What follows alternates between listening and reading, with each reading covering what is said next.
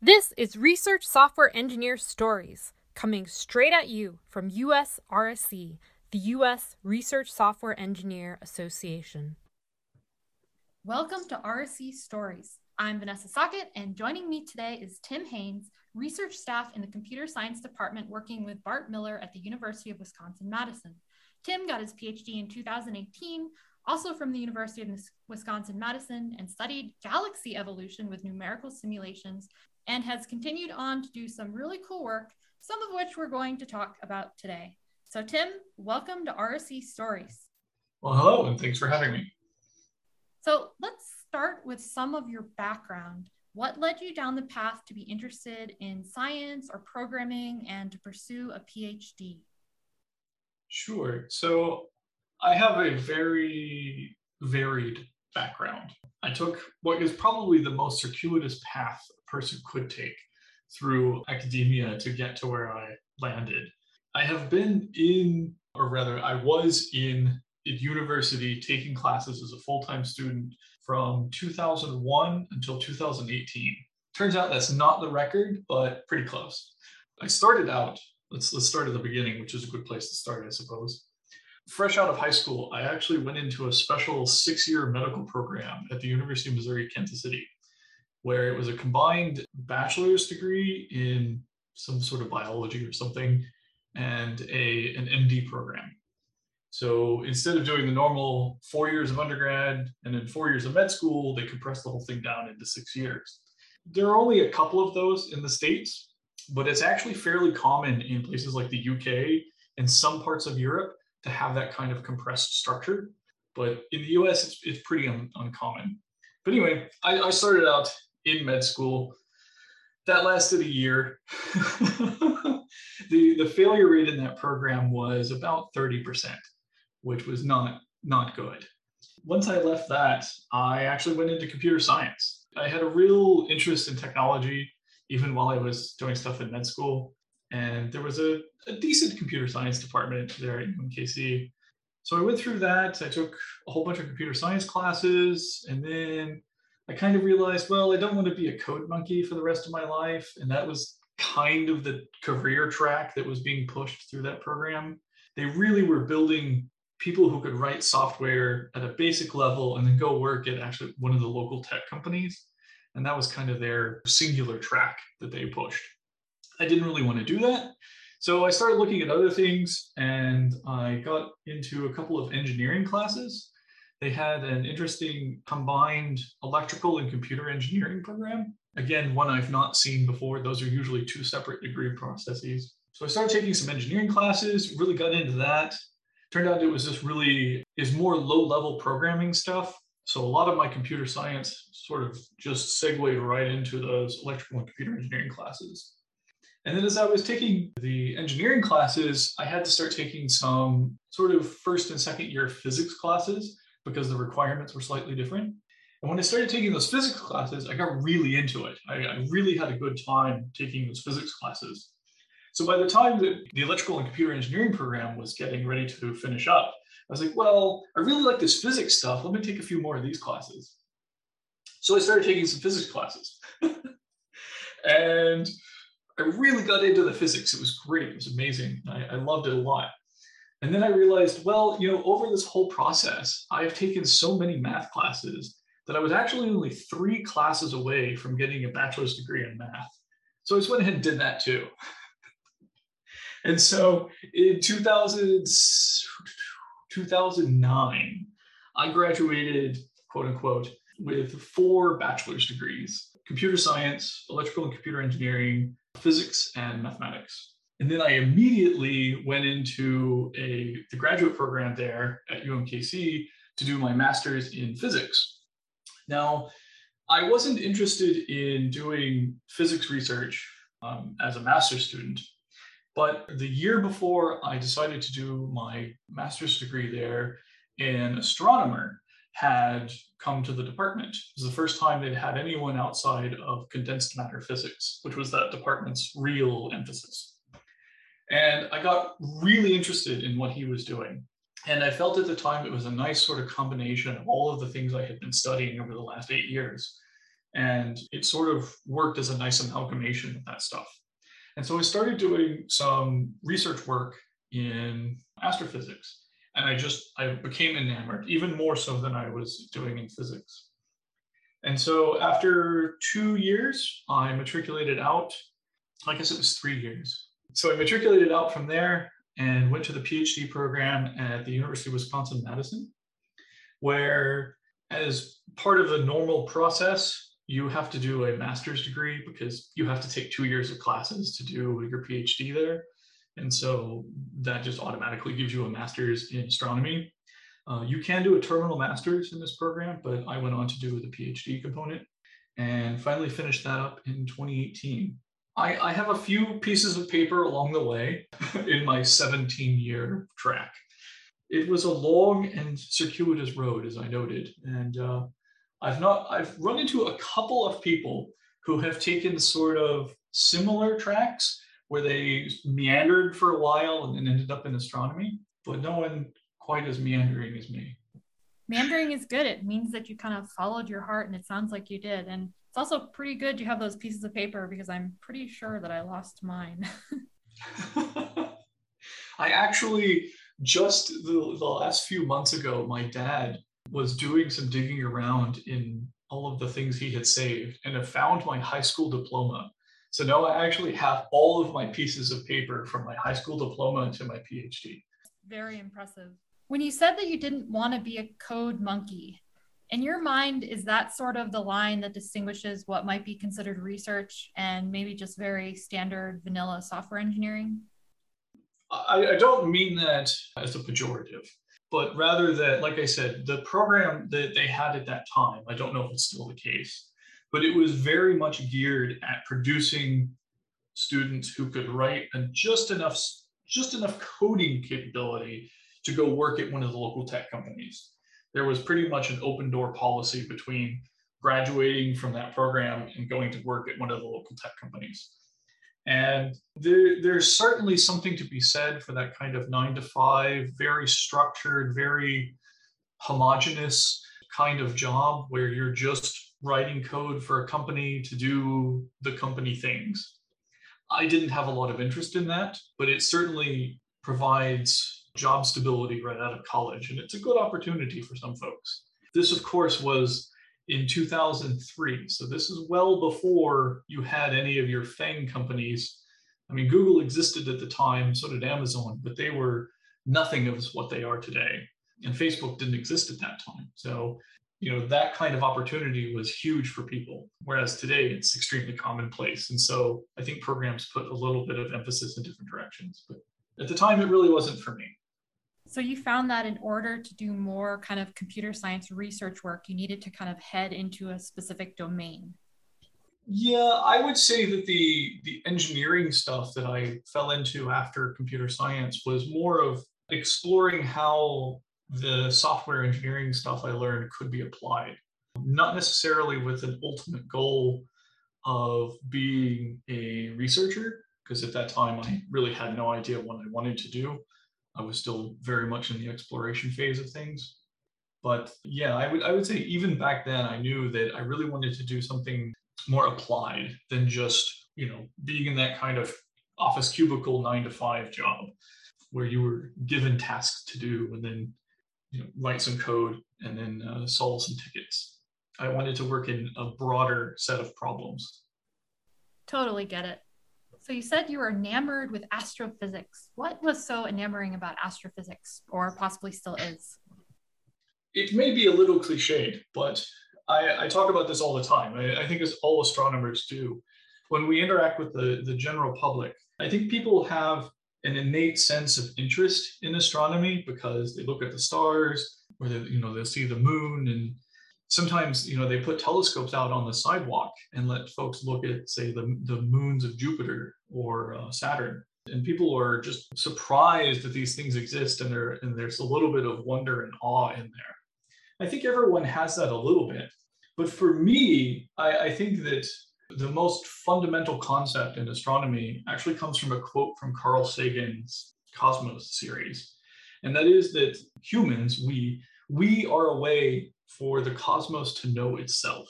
That to me is quite profound because, of course, naturally humans are biologically and evolutionarily tied to the earth, but the atoms in our bodies came from the forges of dying stars, uh, except for the hydrogen, of course, which came from the nucleosynthesis in the Big Bang. But all of the other elements, uh, the oxygen, for example, that is in the water that makes up 70% of our bodies, that oxygen is formed in high mass stars.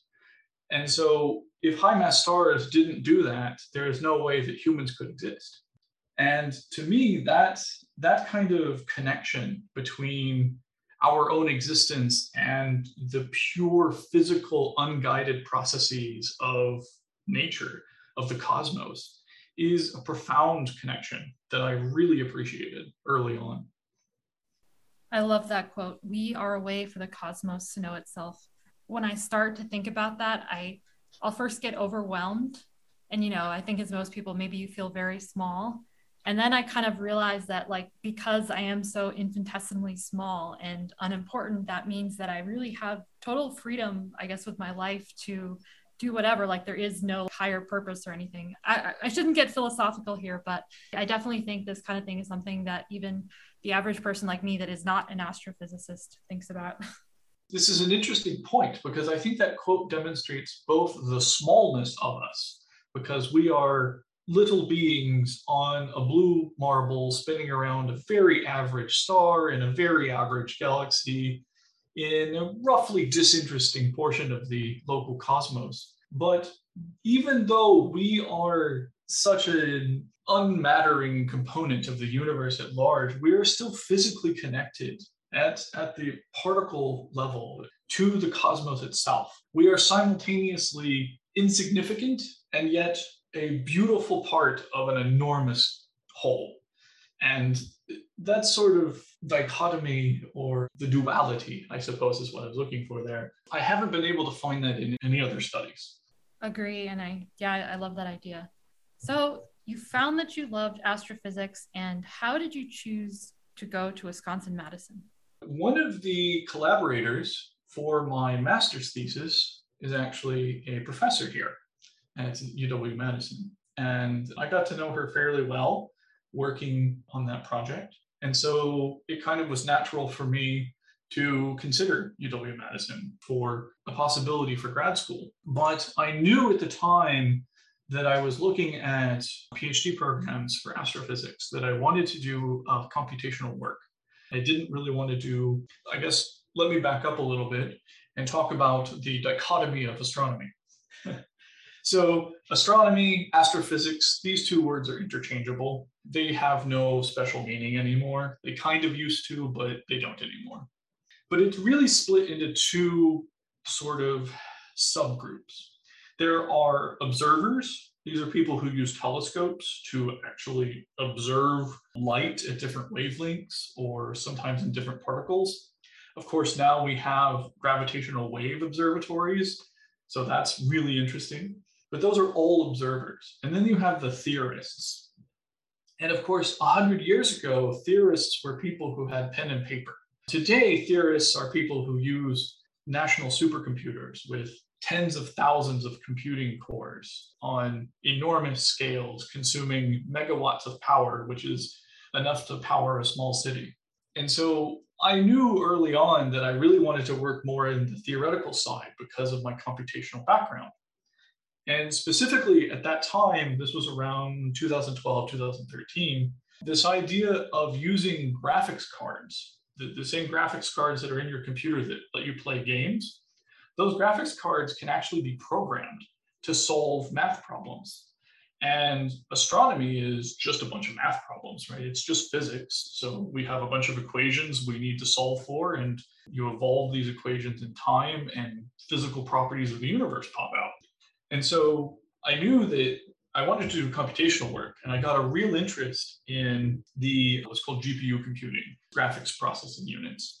And I knew that was sort of the combination I wanted. But it turns out in 2012, 2013, not a lot of people were working on that, that very sub subfield of computational astrophysics. And so there were really only a handful of programs that I applied to at that time. It turned out that although the person I was working with on my master's program or my master's project, who worked at UW, she is actually an observer. So she does telescope work. But another person in the department who came in, I think 2011, I think, yeah, somewhere in that vicinity. So she was a brand new professor.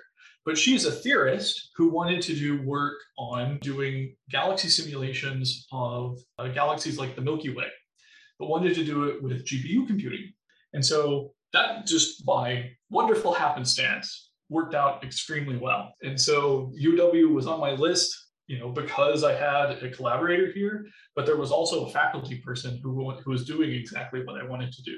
There was just a lot of good happenstance in that situation. Yeah, that sounds like the perfect match. So, can you kind of walk us through your project a little bit? Tell us enough details so that we understand it, but not so much that we have no idea what you're talking about.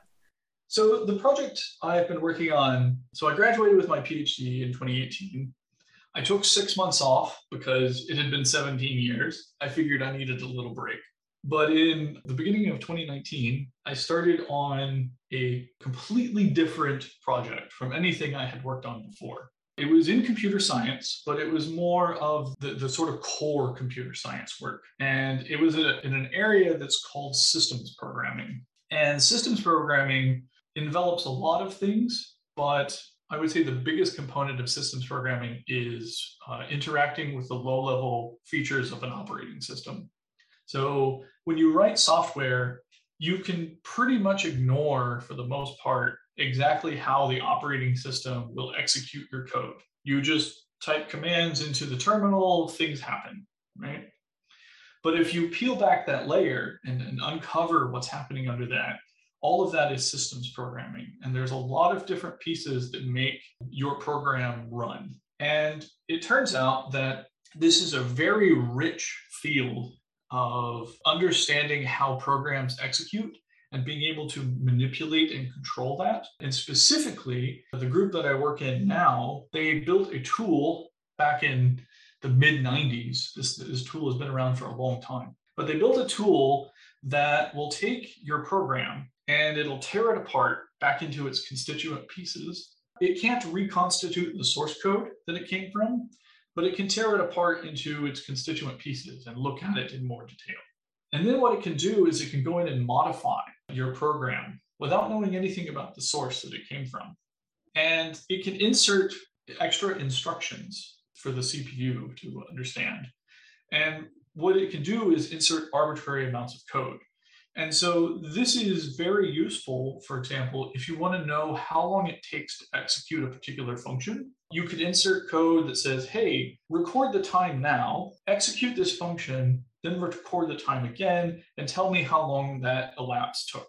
And that is the foundational principle of doing performance analysis on software today. The nice thing about this is that because this application that I work on doesn't need to know anything about the source code, that means that the people who write the source code don't need to know anything about how my tool works in order for them to get performance data. So I can take anyone's code that they have compiled into a binary and distributed it. I can take their code, put it in my tool, and measure its performance.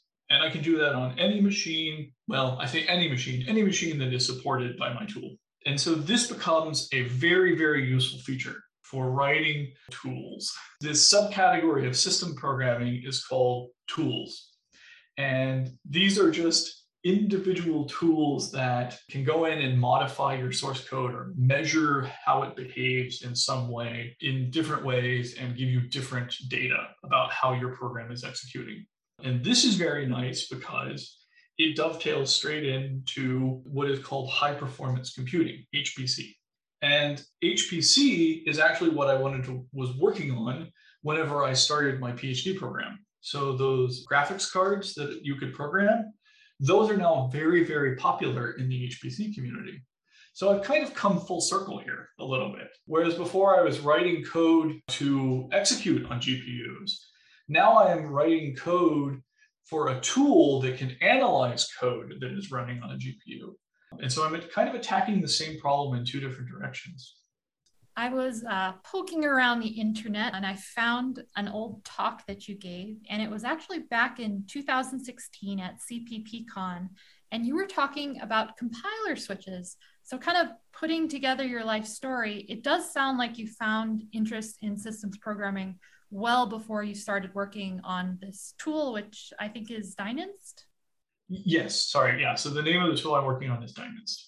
That talk I gave at CPPCon is the C conference, the C conference. It's a huge conference that they put on every year. Of course, the last couple of years, it's been a little bit weird. There are lots of other C conferences, both in the United States and around the globe, but CPPCon is the big one. I've always had a great love for C. It was the first language I learned back when I was taking computer science classes in like 2002 and and I had a rekindling of it as I came to do my PhD because most of the software that is in astronomy is written either in C++ or Fortran. Fortunately, Fortran is kind of going away uh, in that realm. So I had a real interest in that kind of technology. I really liked the language, and so CPPCon was kind of a good fit. Now, this particular project, or the talk that I gave in uh, 2016, stemmed from a end of semester project that I was working on when I was taking an elective class for my PhD. The PhD at UW Madison is two years of classes and three years of research.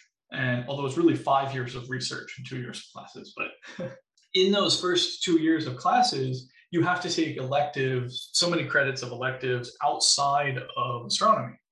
And you could do this in physics or math. I think there were some chemistry courses, but I chose to do them in engineering because they had some really interesting computational classes and they had some nice machine learning type classes as well. And these were all things that I had seen before in my electrical and computer engineering days and in my computer science days. So it was essentially just a refresher for me with almost a 15 year gap in between. So, as part of taking one of those engineering classes, the end of semester project, you could do whatever you wanted. And so I was started looking at how compilers actually generate code. And it turns out this is kind of one basic aspect of systems programming. I was specifically looking at how compilers were generating what's called vectorized code. In the simplest concept of a computer, is a machine that reads a piece of data, a number, because computers only work with numbers, and it says, hey, I need to add these two numbers or multiply them or do some kind of arithmetic operation on them. Or I need to move it over here or you know do something like that. At that level, it's very, very simple. But today's computer chips, the CPUs, the central processing units, are extraordinarily complex they are probably now more complex than the operating systems themselves. It's, it's kind of crazy how much a CPU does. It no longer just adds and subtracts numbers, it does an amazing amount of stuff.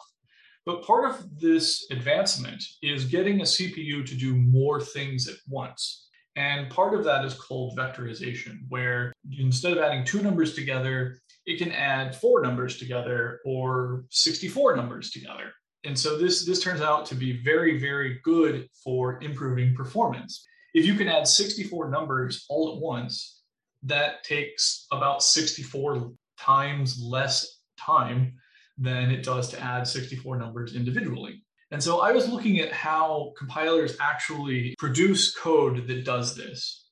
And in doing so, I found some very interesting trends that were very sensitive to the parameters that you pass to the compiler when you invoke it. So, for folks who aren't terribly familiar with the command line, in Linux, this is also true in Windows and Mac, but particularly in Linux, you have some kind of command and then it'll take a bunch of parameters, and those parameters change how the, the program behaves. And so compilers do the same thing. You can invoke a compiler and pass it a whole bunch of flags and it'll change how it behaves. And one of the things that you can change is how the compiler generates code. These are called optimizations. And these optimizations are there to make your code run faster. And vectorization is one of the optimizations that a compiler can do. And I wanted to know how the different compiler options affected the optimizations that the compiler was doing and what kind of vectorizations it was producing. And it turned out this was a very unknown sort of bit of research. Well, there's a lot of FUD, fear, uncertainty, and doubt, about how compilers actually generate code. And then there was also a lot of kind of old knowledge that people had it wasn't actually knowledge it was more of just superstition. And my professor 20 years ago told me this therefore it's true today kind of situation. And this was the first time that anyone had really looked at how these compilers were generating code today. And it turned out that it was quite a bit different from what i expected and a little bit different from what people had been talking about in the literature beforehand. Now i didn't end up publishing this result. I just gave a talk on it at cppcon where I had to kind of change a little bit the results that I gave because I needed to put it in the context of the C programming language. But the end result was that I was doing systems programming analysis and I didn't know it at the time. This fun little project for my engineering class as an elective turned into this kind of big project that actually had some useful results in it. And that was actually one of the key components led me to getting my current job. So when you were looking at the different results when you had different levels of optimization, how did you do that? Would you just compile something and then, you know, output assembly and then look at the assembly or did you write like a custom tool to do it? So I wrote some custom just little bash scripts to do the performance analysis to time how long it took to execute the program. This was before I knew that there were really neat tools available for doing performance analysis. So if I knew then what I know now, I would have done things a little bit differently, but I think the results probably would have been roughly the same. But yeah, I essentially just wrote my own little tools to execute the compiler with several different combinations of options, measured the time. As you noted, I would just have to manually look at the assembly in order to figure out, you know, this optimization flag ran in 1.1 seconds and this other one ran in 0.4 seconds. So what was exactly the difference between the code that the compiler generated in those two different situations? And it turned out that a lot of it had to do with vectorization. The more that the compiler could vectorize the problem, the faster it ran. This is not particularly surprising. What was surprising is that a lot of that old knowledge, which was really fun, told people that they should do it a particular way. But that particular way was actually not as fast as these other ways of doing it. Unsurprisingly, the more information you gave to the compiler about the CPU that you were going to run on, the better code it could produce.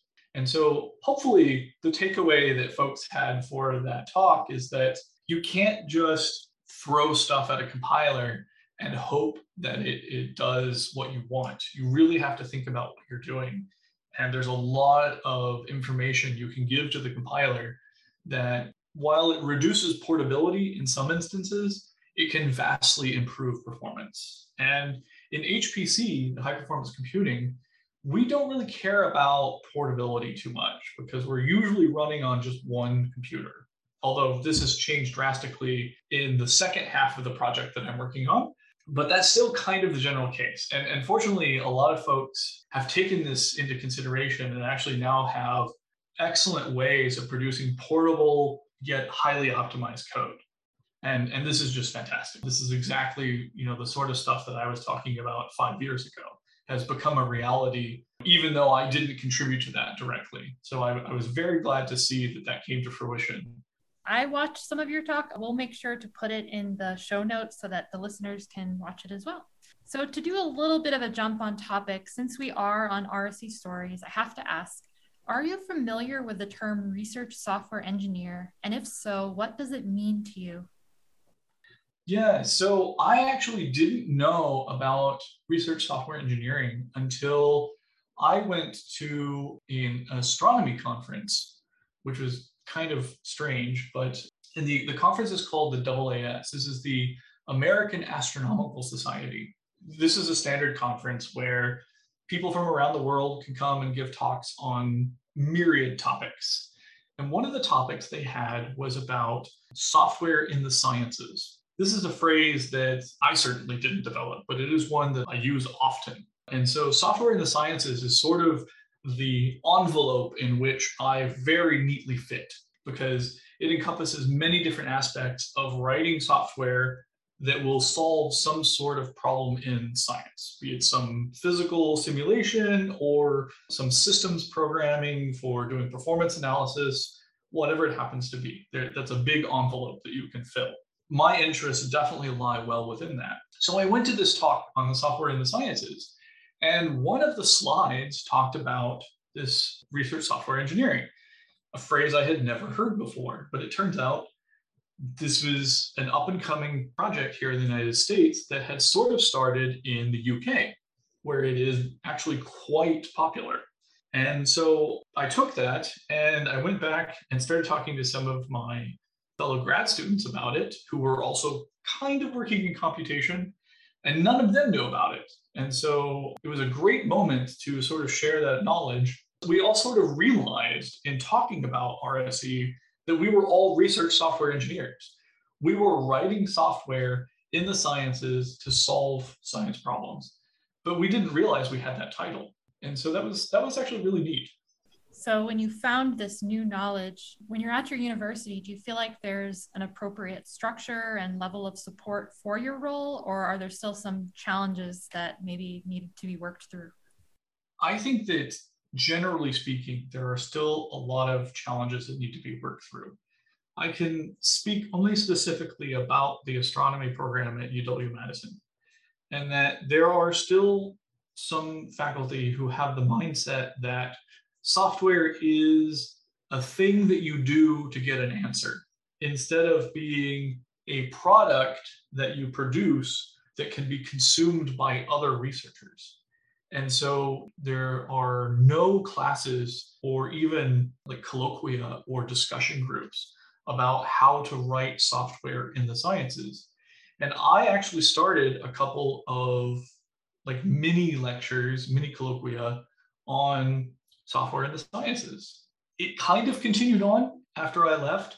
I haven't checked up on it recently, but there was definitely still interest in it immediately after I left, at least, because the people that I was teaching stuff to started getting interested in sharing that information with other people. But I still think that there is a lack of formal structure for teaching software and sciences within the sciences themselves. There's a lot of emphasis today, and again, my experience in the computer science realm is 20 years old, so I'm definitely not up to date. But my perspective on computer science today is that there's a lot of emphasis on what's called the big data problems. And this is where you have so much data that it would be impossible for one person to try to analyze it completely. And naturally, astronomy has a huge big data problem because the observers are now building so many and such big telescopes that the amount of data they generate in one night of observing used to be generated in a year or more of observing. This is going to be an enormous problem in, in astronomy. And my concern is that they're going to focus more on these big data tasks, which do have important computer science components in them, but they're not going to focus on the fundamentals of research software engineering, this sort of science, uh, uh software in the sciences aspect. That's going to become a real problem because what I have seen happen is you get a research group at one university who writes a bunch of software to solve a particular problem. You go to another research group at a different university, they're all writing software to solve a similar or even the same problem. And there's no communication between the two because maybe one group had a really great algorithm for solving this particular problem. And this other group had a really great problem or a really great algorithm for solving some other aspect of the same problem and the two don't communicate. And so there is a deficit in quality of the information that is gathered from this data because the two of them don't talk. And the RSE and software in the sciences is really targeted at trying to build these bridges of communication. And that is still very, very important, even in this era of big data. Like I said, my concern is that you know, computer science folks and the science folks are all sort of focusing on this big data problem, and they're still ignoring that fundamental software and the sciences issues. You totally hit the nail on the head with respect to communication. I've, I feel like I've also expressed that idea many times that we're very bad at just kind of working together, not even just across institutions, but even within institutions and like different labs or departments that could be working on, on similar problems. So, one question I have for you is Do you think there should be more initiative or awareness or something around systems programming in the research software engineering community? So, I think one place where we can do a lot better is a place where I was lacking as well. So when I was working on that project in my engineering class that turned into that CppCon talk, you know, I mentioned that I just had some little shell scripts that I wrote for doing performance analysis. If I had known at that time how many wonderful tools are available for doing performance analysis, I absolutely would have used one of them. So I think that one place we can definitely start is getting the knowledge out that these tools exist and are here to help you better understand how your code is performing on different platforms. I think even just that small step will be a big step, will have big results because a lot of time in the computational sciences, the, the observational sciences, again, I'm speaking from my experience in astronomy, the, the observers don't really care too much about this, although once we get into big data stuff, maybe this will, you know, the two ideas of computational and observational astronomy will merge. And this may happen in other fields of physics, not only in the physical sciences, but also in the arts based programs. We're finding that even in economics and literature and history, there are these sort of big data problems. And so we can start to apply more of these computer science ideas to those. And there, you know, we still need to be conscious about how well our programs are performing, right? Because if you can solve a problem in a day, that's really amazing, right? You have three to five years of a PhD program. And if in one day you can generate usable real results, that is amazing. But if it takes six months to generate those results now, that is good, but not nearly as good as generating them in a day. And so the amount of work that it takes to go from six months to a day is probably quite a bit. And this is, you know, kind of an extreme example, but but this general idea of being able to analyze the performance of your code is very, very important.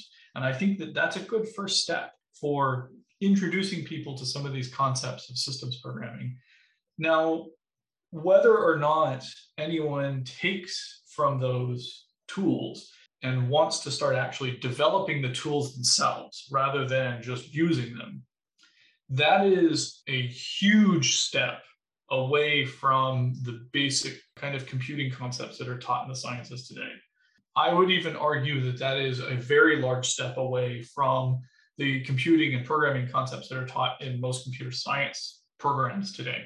There's a big difference between the amount of effort it takes to start to get people to realize that there are wonderful tools available for doing performance analysis is a fairly small amount of work that I think could reap huge benefits.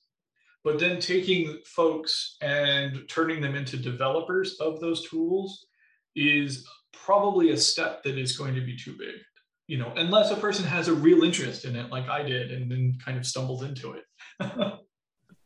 Okay, we're coming up on time. I have just three more quick questions. Sure. What do you like about living in Wisconsin? It's cold in the winter. So I, I came from Missouri, specifically in southern Missouri, where it didn't get very cold in the winters and it got super hot in the summers, like 105 degrees was not terribly uncommon in August. It's much better here. I also am a, a winter beast. So I know you have a little beast yourself. You have a cat. Can you tell us about your cat? Oh, sure. So I have a cat. He is 14 years old. His name is Enzo. And uh, I've had him for seven years now. I got him about a year after I moved here to Madison. It's the first time I've owned a pet. So it, it was interesting. Yeah, it's, it's been a good time. He's an old man cat now, so he mostly just sleeps all day. So Ah, to be an old man cat sounds like a good life. it's not too bad. So, finally, what do you like to do in your free time when you aren't working or programming? Oh, what a great question. what is this free time of which you speak? So, I I bought a house a couple of years ago, so now most of my free time goes into fixing things in my house. I try to still make sure I have time for things like watching some TV shows or movies or reading. I, think reading is probably where I spend most of my leisure time. I I do not like to read books with plots. Is what I tell people. Most of my reading is done on technical books, particularly in the areas of parallel computing and the C++ programming language. I have actually spent some time reviewing and editing books, doing kind of technical editing work on an unpaid, unofficial basis, where I just send these sort of errata back to the authors. And some of the authors have been very grateful and responded and said, "Hey, I'll send you an uh, you know an updated version when we release that new version." So that's been actually really neat. And another way that I feel that I can contribute back some of the knowledge I've gained to the community at large. Oh, that's really cool. We'll have to ask you for some of your book recommendations to include with the show notes. uh, you you have to have a very particular taste in books if you want me to recommend some for you. Hey, that's okay. So Tim, it has been such a pleasure chatting with you. I'm relatively new to systems programming, but it's something that I'm enjoying working on, you know, for the first time. And I'm so glad that we were able to have you on the show to offer this perspective, which I don't think we've heard yet. So thank you so much for being on RSE Stories. Thank you for having me.